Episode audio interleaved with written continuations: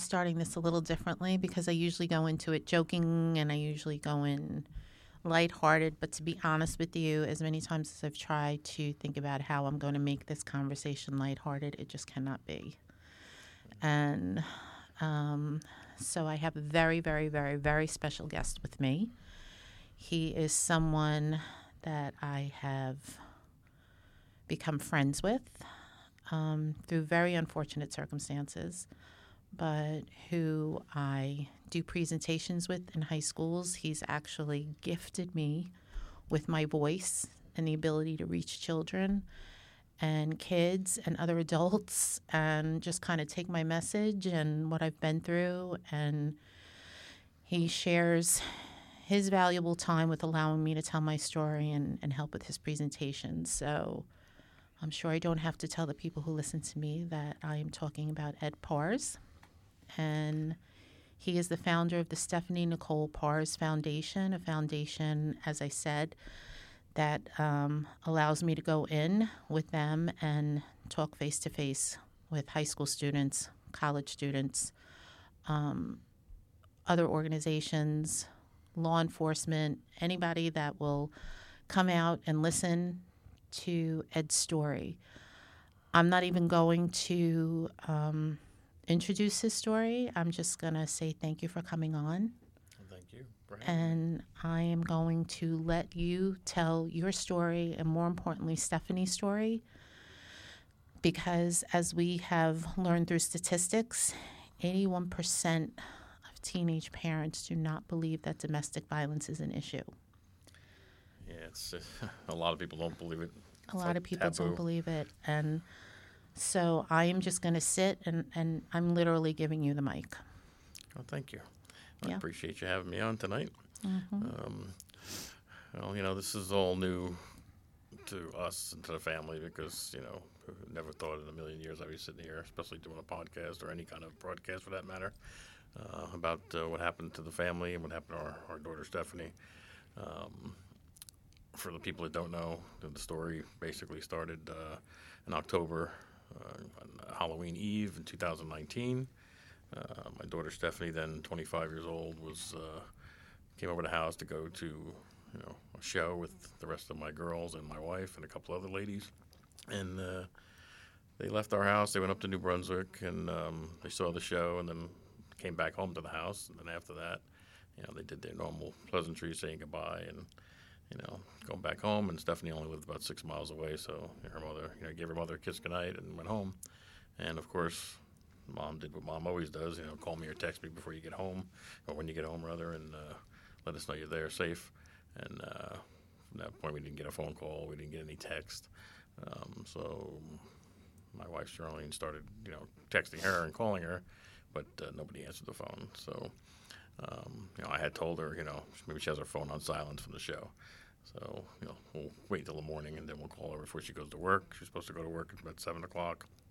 Uh, she was a nanny at the time, uh, babysitting a little girl nearby. And uh, we figured she'd get up and be heading out to that and we reach her then. Uh, but the next morning, nothing happened. We uh, didn't hear from her. Uh, she wasn't answering our texts or our phone calls, and her Bluetooth, we maybe thought that would pick up in her car that didn't pick up, um, so we didn't hear anything. So later on that day, we went to the house. Uh, my wife and I pulled up to the house, and lo and behold, Stephanie's car is in the driveway. Um, so when I pulled in, I told her, I said, you know, she's probably overslept. Go get her, you know, get her, help her out, and get her out of the house so she can get make work. She's gonna be late. And uh, you know, she went in, and when she went in the house, you know, I noticed right away when she walked in, the door was open. Um, didn't appear to be locked, and uh, she was in there for about ten minutes maybe a little longer. Um, so I'm sitting there thinking, no, because she definitely found her, because why would she be in there so long? Mm. And uh, then she came back out. When she started coming over towards the, the car, I noticed there was some concern on her face. Her facial expressions have changed dramatically. Um, so I asked her what was wrong. She said, Stephanie's not here. Um, she said, our food from last night's show, leftovers, is still sitting on the piano. And her, um, her uh, jacket and shoes are sitting by the couch you know, the bed had been slept in apparently, or somebody was in the bed, um, but she was nowhere to be found. Uh, all the lights are on in the house. I said, "What mean?" She goes, "Every single light in the house is on, both bathroom lights, the hallway, the basement." You know, the kitchen, everything was on, and the dog was locked in the bathroom. Um, so I said, that's not good. I said, that's something's not right with that. Um, so we started calling everybody and uh, seeing if they've seen her. We started with her sisters. Uh, nobody had seen her. Nobody had heard from her. We started with some friends that we knew. Uh, we didn't have the number to the parents of the baby, so we couldn't call them. But yeah, we didn't. Uh, we tried everybody we could possibly call. We just kept calling everybody, and there was nothing, nothing at all. Uh, I had to go to a doctor's appointment, so I said, you know what, we'll keep calling. I'll go to the doctor's real quick. We'll come back, and we'll take a look around. Start asking the neighbors and stuff. Um, so after that, my wife came back to the house with my my other daughter, and um, she said, you know, I'm going to ping the phone. And uh, when she pinged her phone, the phone rang in the house. Uh, my daughter Carissa found it, and um, there was a message on the phone. You can see it on the screen still. It's uh, from the father of the little girl that she's supposed to be watching, and it says, you know, hope everything's okay. He didn't show up today. Um, so, you know, all the flags went up at that point.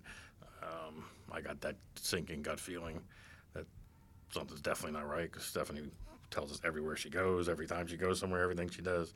So I knew something was horrifying there. Plus, you know, what 25 year old is going to walk out the house now without her cell phone and her right. car? That's just not going to happen.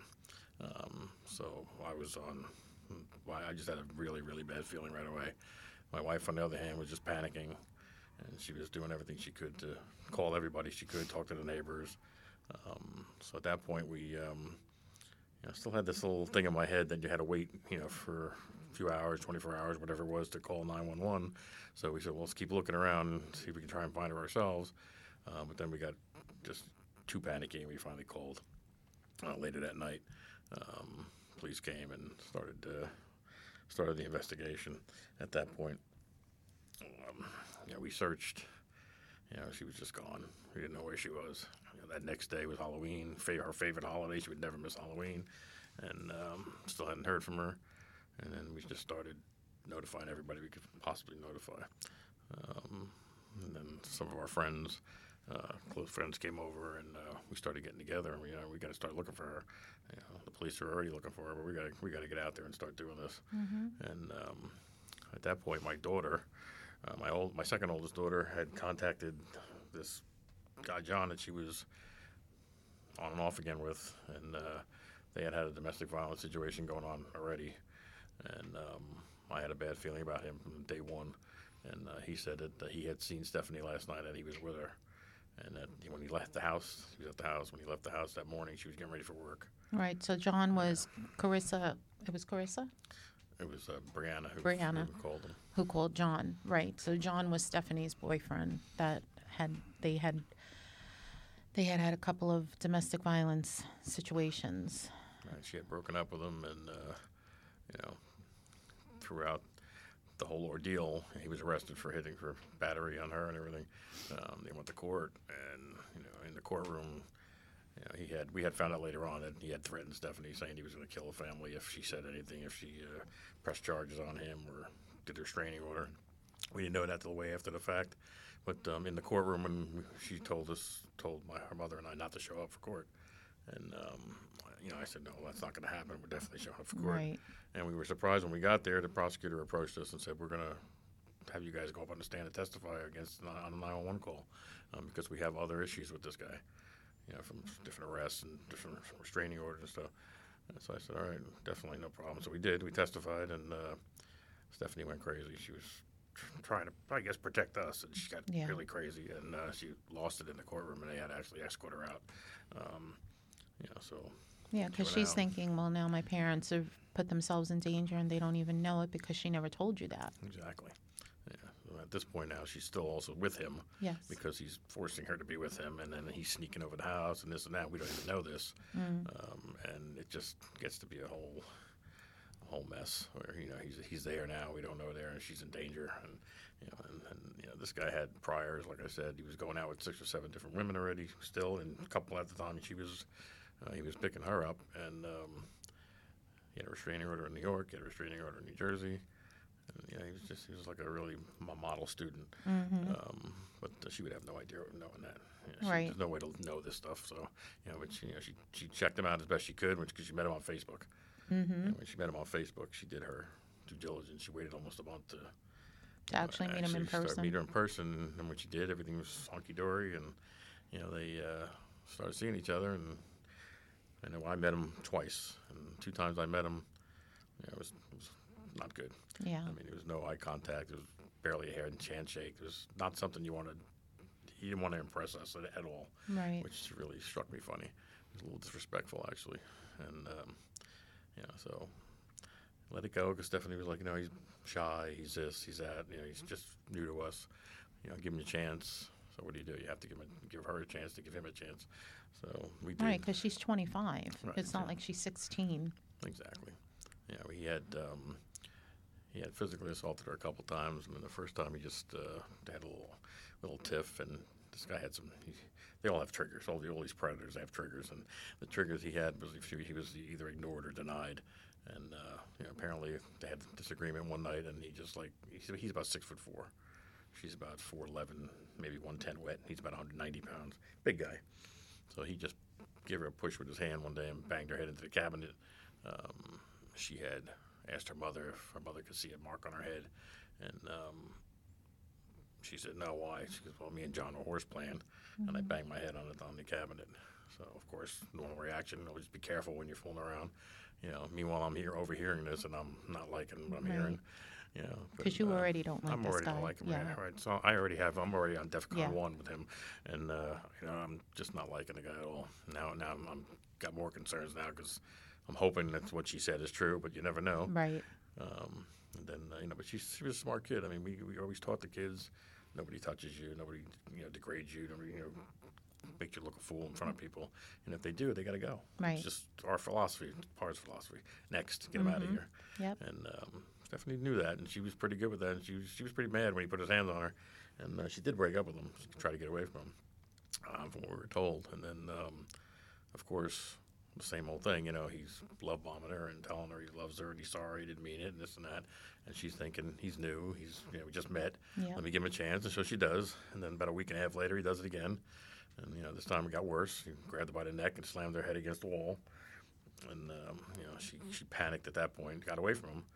And uh, of course, she didn't tell dad or mom. She told an ex-boyfriend.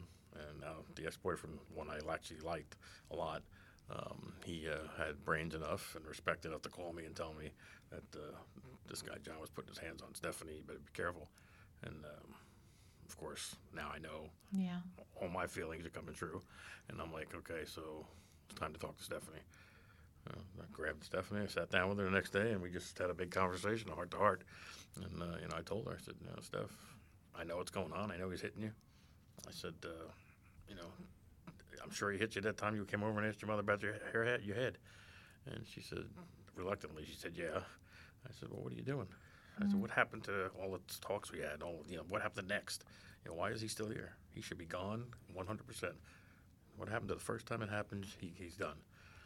Well, Dad, you know, he, we just met. And it's like all the same stuff she told me when he came over the house that time. And he didn't So, impress you. Right. Mhm. So, you know, all the same story. So I just stopped her and I said, you know what? He's done. I said, you know, you, you break it up with him. Got to got to get rid of this guy. You know, we can't can't have this. I said, you know, you either do it or I do it. And of course, then you put yourself in that spot. You know, here's my 25 year old daughter. Do you let her do it herself and give her that independence and that strength to do it as a you know as a young woman, or do you step in as dad and take all that power away from her and do it yourself? You know, me do it, and who knows how I got to do it. Right. So, of course, I made the decision to let her do it, and uh, I always say it's the biggest mistake I ever made. Uh, but And I always tell you that every parent in your position would have done the same thing. yeah, yeah, but you know, it's hard to live with. Yes. Uh, but uh, you know, so but I. I kind of understand both ways. You know, Mhm. Could have went. I wouldn't be talking to you right now if it went the other way. Well, I know that. yeah, so it would have been uh, would have been totally a different story, and uh, either way, we're going to lose somebody. So, yeah. um, yeah, so I let her do it. She did it. She, uh, you know, told me she wasn't want to see him anymore, and this and that. And then, of course, you know, that uh, that broke all the cardinal rules with him as far as the triggers, and uh, you know, she uh, just couldn't break away from this guy. You know, he even visited her in the hospital when she was sick, and he was love bombing her there and taking care of her and this and that. And you know, when somebody does that and you're on your back and you're honorable, Yeah, and somebody's taking care of you when you know, especially when we're not around. Yeah. You, know, you got to say, how bad can this guy really be? You know, Right. so they start manipulating that mind again, and then uh, you know, it just happens where you know she says, "Okay, let's come back," and again, back they go again. You know, and we find out now in hindsight, you know, it's, I didn't know this, but it takes seven times before you know the an abu- uh, a victim could leave the abuser. Yeah. So, and the um, that's the way it goes. Your phone going on? My phone's going off, so just ignore the bells. Yeah. So yeah. So if it's you know, so Stephanie wound up taking this guy back again, and then uh, you know the last time he uh, you know we were sitting at home, my wife and I, and the uh, cell phone rang, my wife's cell phone, and uh, all I could hear was uh, her say, you know, who's hitting you, and you know, what do you do? You know, I live I live six miles away from her. I'm in the car and I'm on the way to the house. You know, God knows what I'm going to do when I get there, but I'm on the way just to get her. And uh, when I get down to her, her development, I come around the corner and there she is running through the woods. You know, slam the brakes on the car, jump out of the car, yell for her. She comes running over. You know, she's a mess. She's in her nightgown. She's bleeding from the hand. You know, all that stuff. You know, she looks terrified. She's shaking to death. Uh, she's trembling so bad you can't. She can't even control herself. Um, and you know, you, as a father, you're like, you, you grab her. She grabs you, and like for safety, and you, you know, you push her away a little bit so you can see her. Look at her, and then you look at her and you can't see her. all, I, all I saw was black when I looked at her. And then, you know, and that's that's scary. That's that's the rage in me coming out, and that alone is frightening because you don't know what you're going to do at that point. Right. because you're outside yourself. And then, uh, you know, it took me a couple of seconds to focus on her. I finally focused, and the only words that come out of my mouth was, "Where is he?" Couldn't even say, "Yeah, "How are you?" or "Are you okay?" You know. So she said he's in the house. I, I then I asked her if she was okay. I put her in the car and uh, I sped to the house. You know, fortunately, you know, he lived well, blocks are pretty big over there. It took me a, you know, a couple seconds to get to the house and going pretty good speed.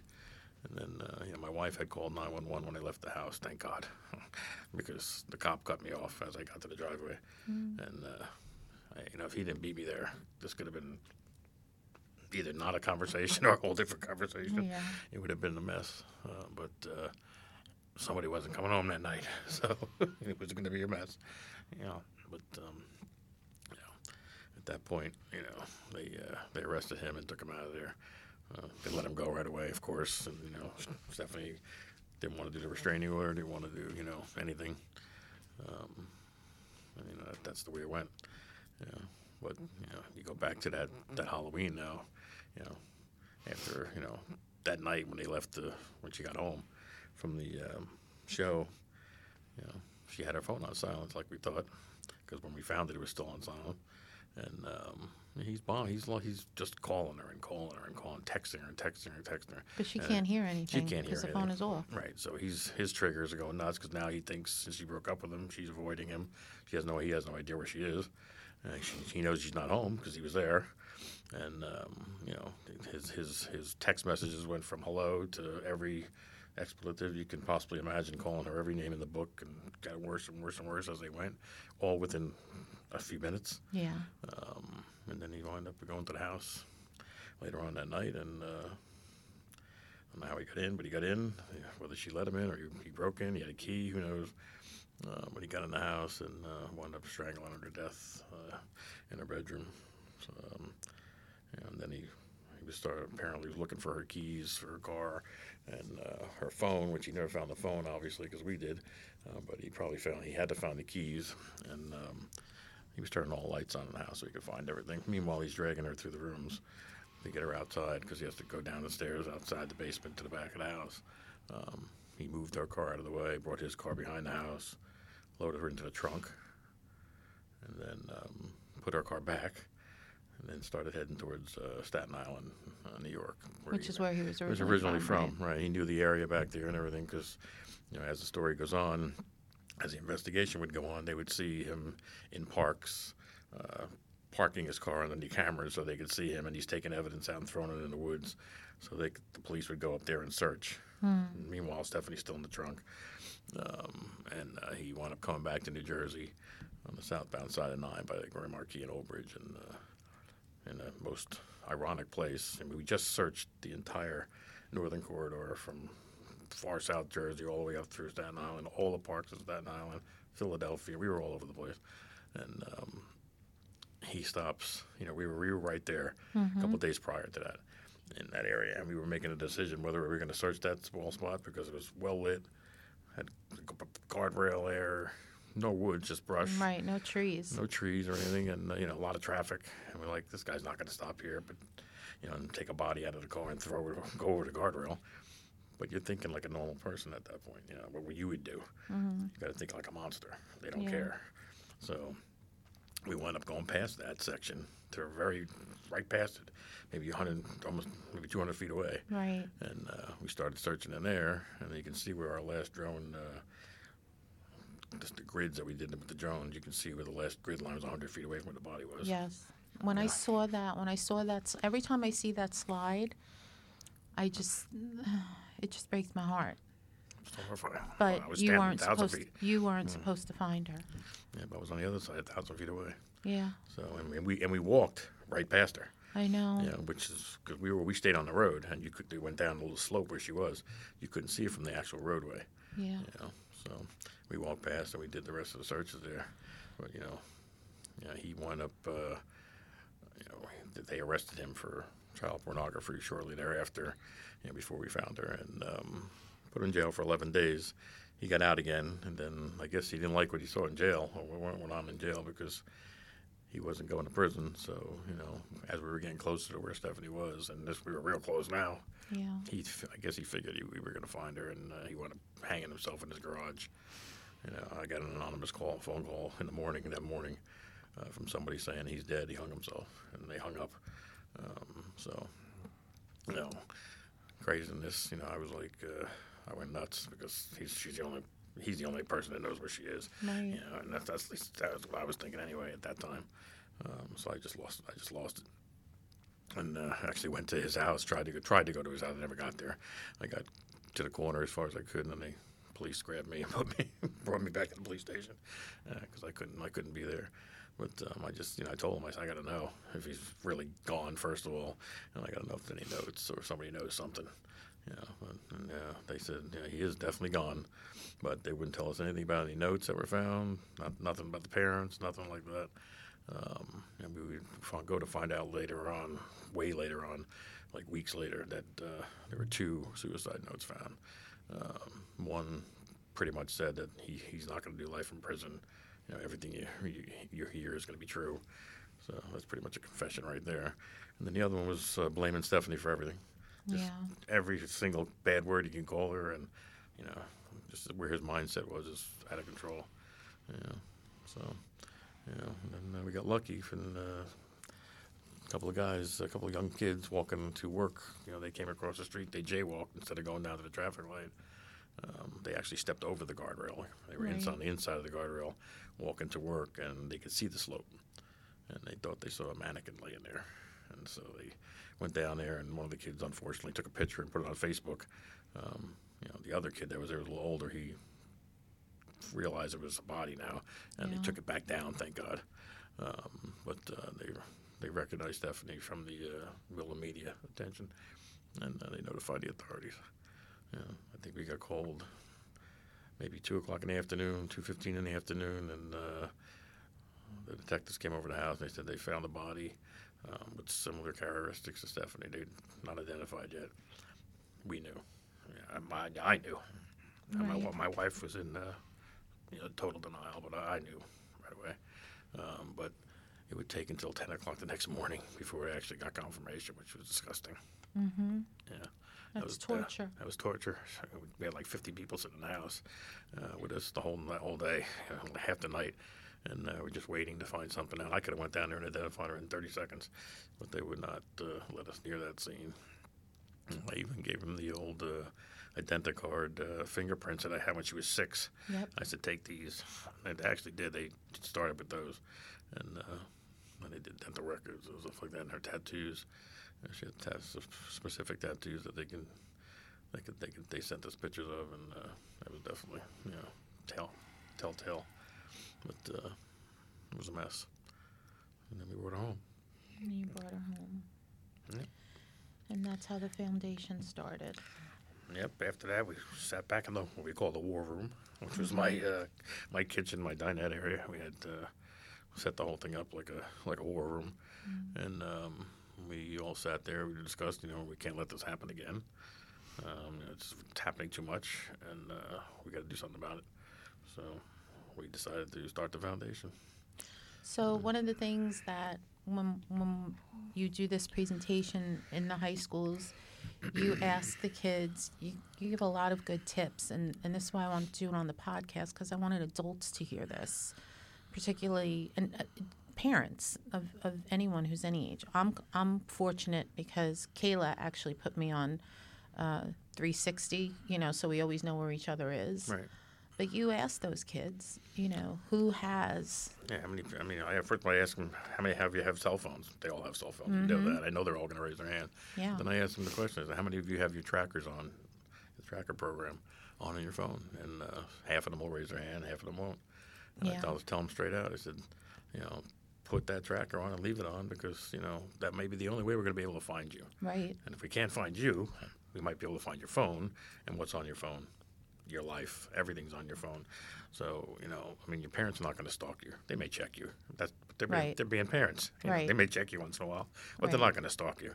Um, you know, they're going to they, they want to know for safety reasons where you are and how you're doing. You know, you can't blame them for that. Um, but um, you know, not to have that on is you're playing Russian roulette because you know, once you're gone, you're gone. And the other thing you tell them to do, which I'm sure a lot of them, I mean, even adults don't like to give this information, but it's so important that the kids give what? As far as To be able to get into Oh, the the password. Yeah. Yeah, I mean, yeah, that's the second. I mean, that's the second part of that. When I when I go in, I said, "How many of you tell somebody that you trust, give them your password?" Of course, some people raise their hands, some people don't. And I said, "You know, what's the big deal about giving you a password? If you give it to somebody you trust, they can't use it unless they have your phone. Right. Okay, so you If your phone's on it. you all the time, Right. then nobody's getting into your phone. Right. If your phone's on you all the time and you and you trust that person, now you wouldn't give it to unless you did, you know, then what's the big deal? So Mm-hmm. if God forbid something you're missing that we find the phone. I said there's still phones that, that Stephanie had that we can't get into to this day, and it's four Right. years four years later. Um, you know, it, it was a horror. you know, and, and, her mother had her passcode to her one phone, and just in panic forgot the numbers. Yes. And to this day she can't remember the numbers. Yeah. So it's it's it's uh, it's frightening. Um, the laws out there protect the criminals and you know And privacy. and, and privacy. So it's you're not going to get into those phones, and I don't care how good of a hacker you are, if the military, it doesn't matter. You know they can't give the information out. They may be able to get into it, but they're not going to give the information out. Um, you would think that they would in this kind of situation, but Right, but they won't. They won't. And I think a lot of people assume that, well, you know, there's there's always a way to get into someone's phone, even even if you give it to the police or, to, or they give it to the FBI. That's not the point. The point is precious minutes, seconds, hours, days are are ticking away, Yep. and and you're without your child or your loved one. it's, it's the same thing as the misnomer about you have to wait 24 hours to call 911. Yes. Okay, now we thought you had to wait. And why do we think that? Because every single police show you watch, put on any show, I don't care what it is, Yep. Law and Order, you know, whatever. They always say 48 hours, 24 hours, 72 hours to wait before you call for an adult. Right. Why? You know, why? You don't. You don't wait. There's, there's no reason to wait. Nobody tells you you have to wait. You know the person better than anybody else. Your gut feeling goes. You know something's wrong. You call And right you away. said your gut feeling was like this something is really wrong, but you're like, okay, well, she's 25 and maybe she's doing something else, and I want to give her, you know, I don't want to be harping on her, but in in the meantime, your gut is telling you something is wrong, but then what you think you know is, well, I have to wait 24 to 48, 48 hours anyway. right. Um, but I love when you say to the kids, if it was a five year old who was missing, would you wait 48 hours? No. They all say no. I said, No. why would you wait if your brother or Right. sister, 20, 25 year old, you can't find them anymore, and you talk to them every single day? Exactly. Where'd they go?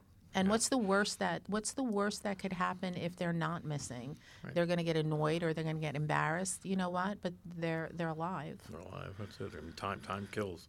Time You know, kills. waste- the more time you waste, the further a person gets away. Especially, God forbid, somebody's been trafficked. You know, Yes. You got minutes. You know, I don't forget hours. You got minutes. Which is something else that we talk about because I th- what was I think it's um thirty percent of the teenagers, Well, or the is it one in three? One in three high school students before they graduate will be approached by a human trafficker. That's a scary statistic. and most of them won't even know it because we, again, we go by what we see on TV. Yep. We see somebody pulling up behind you, snatching you off the street, and pulling you in a van, which you point out happens in other countries, but in this country, it's more of a luring technique. You know, it takes time. It can take days. It can take years to get somebody to that set position where they, they bring a per- person and take you. yes, Um, you know, but that the whole thing is that most of this trafficking is done now by the internet, mm-hmm. and you don't know who you're talking to on the internet. I don't care how good these, you know how much stuff you do. Look at Stephanie; she did everything she possibly could. She still, did. Still couldn't find out, um, and uh, you know, just you don't know Right. until until, it- until it happens. You know, so you don't know what's going to happen, and for for parents who don't know your children's friends' parents, Yep. it's really important that unless you know someone for a very, very, very long time, not just briefly, or oh, they're such nice people, or oh, we see them at the games, or we see them, don't let your kids go away with them because that whole scenario could be a facade. yeah. once they're out of the country, Right, it's like finding a needle in a haystack at that point. When, you're in, Exactly. when you're in the country, you got a half a shot. right. Once they once they're out of the country, that's forget it. There's so many things that since joining the foundation I've learned. Um, and it's not because parents it's not because parents don't talk to their kids about it, but I, I don't I don't know um, how many times it's reiterated. You know, because you say, okay, I told my I told my kid, they understand. I know my kid, they're going to listen to me. Um, on a personal level, I can attest to everything that you've said about Stephanie because in the the relationship that I was in, the whole um, the whole cycle of abuse with the love bombing, with the triggers, um, with things escalating quicker each time you let them come back, um, being threatened. A lot of a lot of times you're threatened and forced to stay, or you feel like you have no choice but to stay. Um, they're all true. So I like to tell people, don't ask people why they stayed just tell them how happy you are that they they got out and they left. Yeah, I mean that that one. I mean, one of the biggest points that we the presentation that I think makes a difference is, you know, I mentioned we jokingly mentioned the Parze philosophy, which was named by the members, you guys. Uh, but um, that next philosophy, however you want to word the words, is very important. It is. But the, the, it's important to know that when it happens the first time, and the first time is the key. I mean, and I use the example of you're going out with somebody for a month, a year, five years, everything's fine, never had any problem, the person's treating you like gold, and all of a sudden you have an argument one night and boom, somebody gets smacked in the face. mm-hmm. Then what do you do? Now you love this person, you've been with them forever. Are you going to leave? You have to leave. You have to leave. And that's the hardest thing for them to realize that they have to break it right down and there because it's not going to. Now, once it started, it's going to escalate and it's going to keep going. They, they can get away with it once, they're going to keep getting away with it, and then that's that's when the danger starts. That's when it gets crazy. So that, that first first time that flag, you start noticing those flags. Is when the first time you got to get out. You can't let it linger and linger and linger. Otherwise, you're going to get yourself in trouble. That first slap is a, is a test run. Yeah. It really is. And you know what? Red flags aren't just in getting hit. Um, it's how they treat other people. It's how they speak to other people. It's how they speak to you. Because domestic violence comes in many different forms, and if they are, if they're speaking to other people rude, if they have a short temper with other people, don't sit there and say, "Well, he doesn't treat me the, that way," because he's watching how you're reacting to it, and it's a test run. And I tell you this from experience. Um, the second your your gut says, "You know what? I uh, no, I don't like this," you need to go. I don't. I don't care um, why it is that that you feel you should try with this person. It, it's it's just going to progressively get worse, and it's not just young women parents of boys, you have to explain to them that this can happen to them as well. You know, women are can be just as vicious, and the minute you know girls will, you know, they'll play around, they'll give you a little smack in the face. No, no, no. There's nothing, there's nothing that condones that. Because trust me, they're doing their test run as well on your sons. I always say that uh, you know, in a, in a woman against a man situation, the woman has the upper hand already because in most cases, the guy is going to be respectful and not retaliate Yes. against a woman. So Yeah. if you're hitting him, he might try and stop you from hitting him, but he's not going to hit you back in Right. most cases. Mm-hmm. Very rare that somebody's going to hit you back. So they had they know, and they know that. Mm-hmm. So that's why they take they, they escalate more and more and more because they know he's not he's just not going to do it. Exactly. Yeah, and then he's not going to tell anybody either because, you know, what guy wants to tell somebody that his girlfriend is beating him up or, you know, it's just, just a kind of male ego thing. or whatever call- you know, abusing him whatever it is. financially, verbally. You know, I mean, Right. it. It's a pride thing at that point. Yeah, it's it is. It's a pride thing, and trust me, um, anybody who hits you isn't worth. They, they shouldn't be welcome in your life. They should not be welcome in your life. They shouldn't feel like they can have any access to you. You can see a telltale sign sometimes, in, especially in uh, in ladies, because somebody they'll have you'll see somebody in, in a group of people, or whatever, and somebody will say, you know, something to somebody, and they'll be, "Don't you don't you ever do that to me again, or don't you ever talk to me like that again?" Yeah, Well, that's that's a warning right there. You're telling that person to stop already. right. So, first of all, you shouldn't have to tell that person to stop. They shouldn't have done it in the first place. But now you've gone to that level, so there's your flag. Yeah, But they don't even recognize it because all they're doing is reacting to it. yeah, You know, so they have, now they have to think about what just happened. right. Which then well, nine times out of ten they don't, and they just they let it go and hope it doesn't happen again. But you know it's going to happen again. Yeah. It is, and unfortunately, it. Unfortunately, this is not something that you can completely put an end to because there are always going to be people out there, but you can certainly impact other people's lives and save save as many lives as you possibly can. That's right. And when we go into the schools, that we tell them that's what why we're there. We're there to save their life.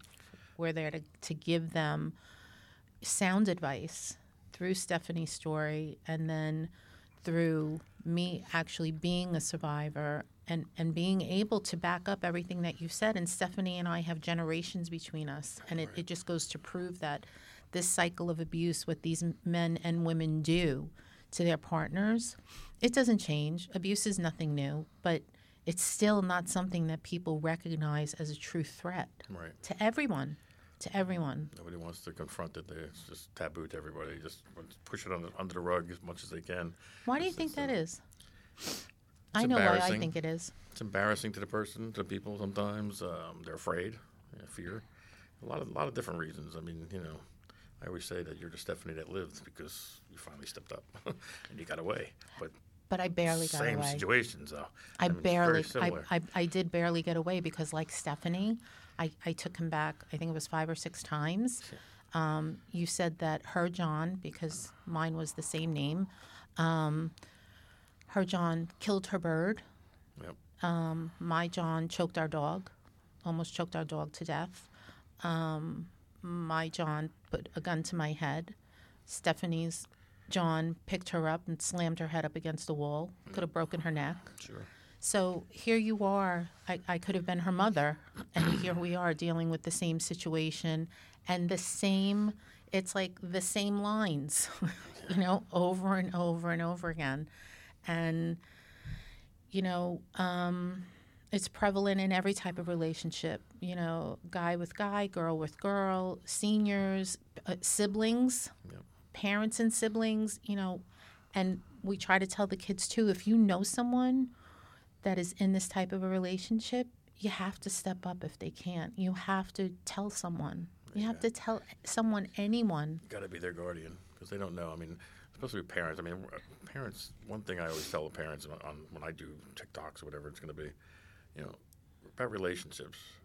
You've been there. Yeah, You have been through one, two, ten, whatever it's going to be. Right. So you have experience. Mm-hmm. Your child, whether 10, 25, whatever it's going to be, is just learning these experiences. Exactly. So and love is blind. So Yeah. that's the key. What they don't see, everybody around them can probably see, Mm-hmm. and that's why telling somebody about anything is very important. Because even if you just mentioned somebody that you know I had an argument, like for me, for instance, when he when she asked her mother about her head, she's telling her mother basically yeah, in a roundabout way. But I'm hearing this. yeah. I'm on alert. So I'm watching. So by telling somebody, they're going to be a little more uh, vigilant of you Mm-hmm. and watching you a little bit better. Because even they're not going to let you know they're doing it, but they're going to do it. Exactly. And they may say they may be able to step up at the right time and maybe save your life. That's that's the key part of it. Um, but you know, but parents, you gotta you gotta take your wisdom and continued to teach them. You taught them how to f- eat, mm-hmm. walk, sleep, all that stuff. You got to now you got to get it in there. Trust your gut. As a parent, trust your gut Yeah. and the experience that you have. Can't be their friend all the time. And also, something that's something else that's really really important is if you do break up with someone who's abused you, you need to tell people that you broke up, Yep. because some people are. I, I don't. I always say that abusers are cowards. They are. They're all cowards. They're they're picking on people and they're bullying people that they know love them and that they know that they c- can take advantage of them. So to me, they're cowards, but that doesn't mean that cowards cannot be deadly. Right. So you need to tell someone when you're breaking up, and you need to surround yourself with people for a little while.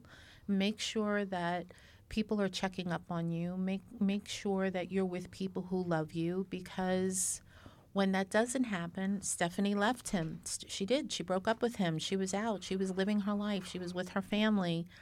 But you were never 100% sure when he was trying to come in and come out. You need to you need to talk. You need to let people know what's going on because You have to communicate, and you know you have to trust some of the people that you're around all the time. Just- all the time. yeah, I mean, you, you never know what's going to happen. You don't know. You don't know what's in the head of that other person. You don't. and it doesn't age doesn't have nothing to do with how long the relationship has nothing to do with it you know in their head that you just broke either they broke up with you or you broke up with them in their mind is i can't live without this person Right. I don't want to see them living with any other person nobody else is going to touch that person I don't want them with anyone else. and then those butterflies and that, that feeling in your gut starts going and we all Mm-hmm. we've all been there who've been through breakups and you get that nervousness and you're worried about what the other person's doing what they're seeing and that's what makes them go all of a sudden they get to the wrong point and you hit a trigger and they step over the next line and that's that's when it gets deadly Anybody who tells you they can't live without you, they'll die without you, or they're going to kill themselves, run. Run. You know what? Run. And one more piece of advice I would like to give on a personal level don't stay friends with them. Don't think that you can get out of the relationship and you feel sorry for them because they're brokenhearted. That was the mistake that I made. I stayed, I stayed friends with my John, and we were already living in separate homes. We were not, but I felt guilty. He didn't have a lot of friends, he didn't have any family. And I got into a car with him, and I probably came within six seconds of him killing both of us in that car. So so how fast it happens that's how fast it happens. It escalates so quickly and without warning. And the person that you ran away from is suddenly the person that's sitting right next to you again because that never goes away. So I can't thank you enough, Ed. I know. I mean, you've told this story Couple- countless times couple times countless times when I'm with you, and it never. I, I always look around the room, and I particularly look at the adults, and it never gets easy to hear. It never just becomes, oh yeah, he's just telling his story. It's always something, even as a mom, that I I put myself in that position. But I'm going to tell you, Ed, I would have made the same decision with Kayla. There's a lot of times that, you know, I've hung up the phone with Kayla and thought maybe I should have said this, but I'm like, how can I tell her what to do? You know, and I know that doesn't give you any comfort, but I need to say that to you. And I try to say that to you every chance I get. we tell we tell steph's story the best we can as briefly as we can you know, remember 87 days she was gone So you- 87 days. so if you go through everything that was happening behind the scenes it, Yeah. would, it would blow your mind It's just too much. I mean, it's too much for the. Never thought I would make it through this. If it wasn't for the people that were around us and helping us through this, we could never make it through because it just mentally yeah. rips your head off with the thoughts that you're thinking. Where is she? What she? Where is she in the rain? Is she in the snow? Yada yada yada. Where is she? In, is she laying here somewhere? Yeah. Has she been taken somewhere? Is she being trapped? You know, the stuff that goes through your head at night is, is horrific. I can remember seeing you and Sharlene on the news. Yeah, we. I mean, we slept in, in our living room Yeah. on these beanie bags or whatever for seven months. Yeah. That's three, three months after, four months after they found her. Mm-hmm. Because we just our door when you open our door to our house has a little chime on it, and she kept saying, "You know, I gotta wait for that chime." Yeah. So, yeah, we didn't. We, we never went upstairs. We were always sleeping downstairs, and you know, during the whole search, we had at least 30, 40 people in the house every every day.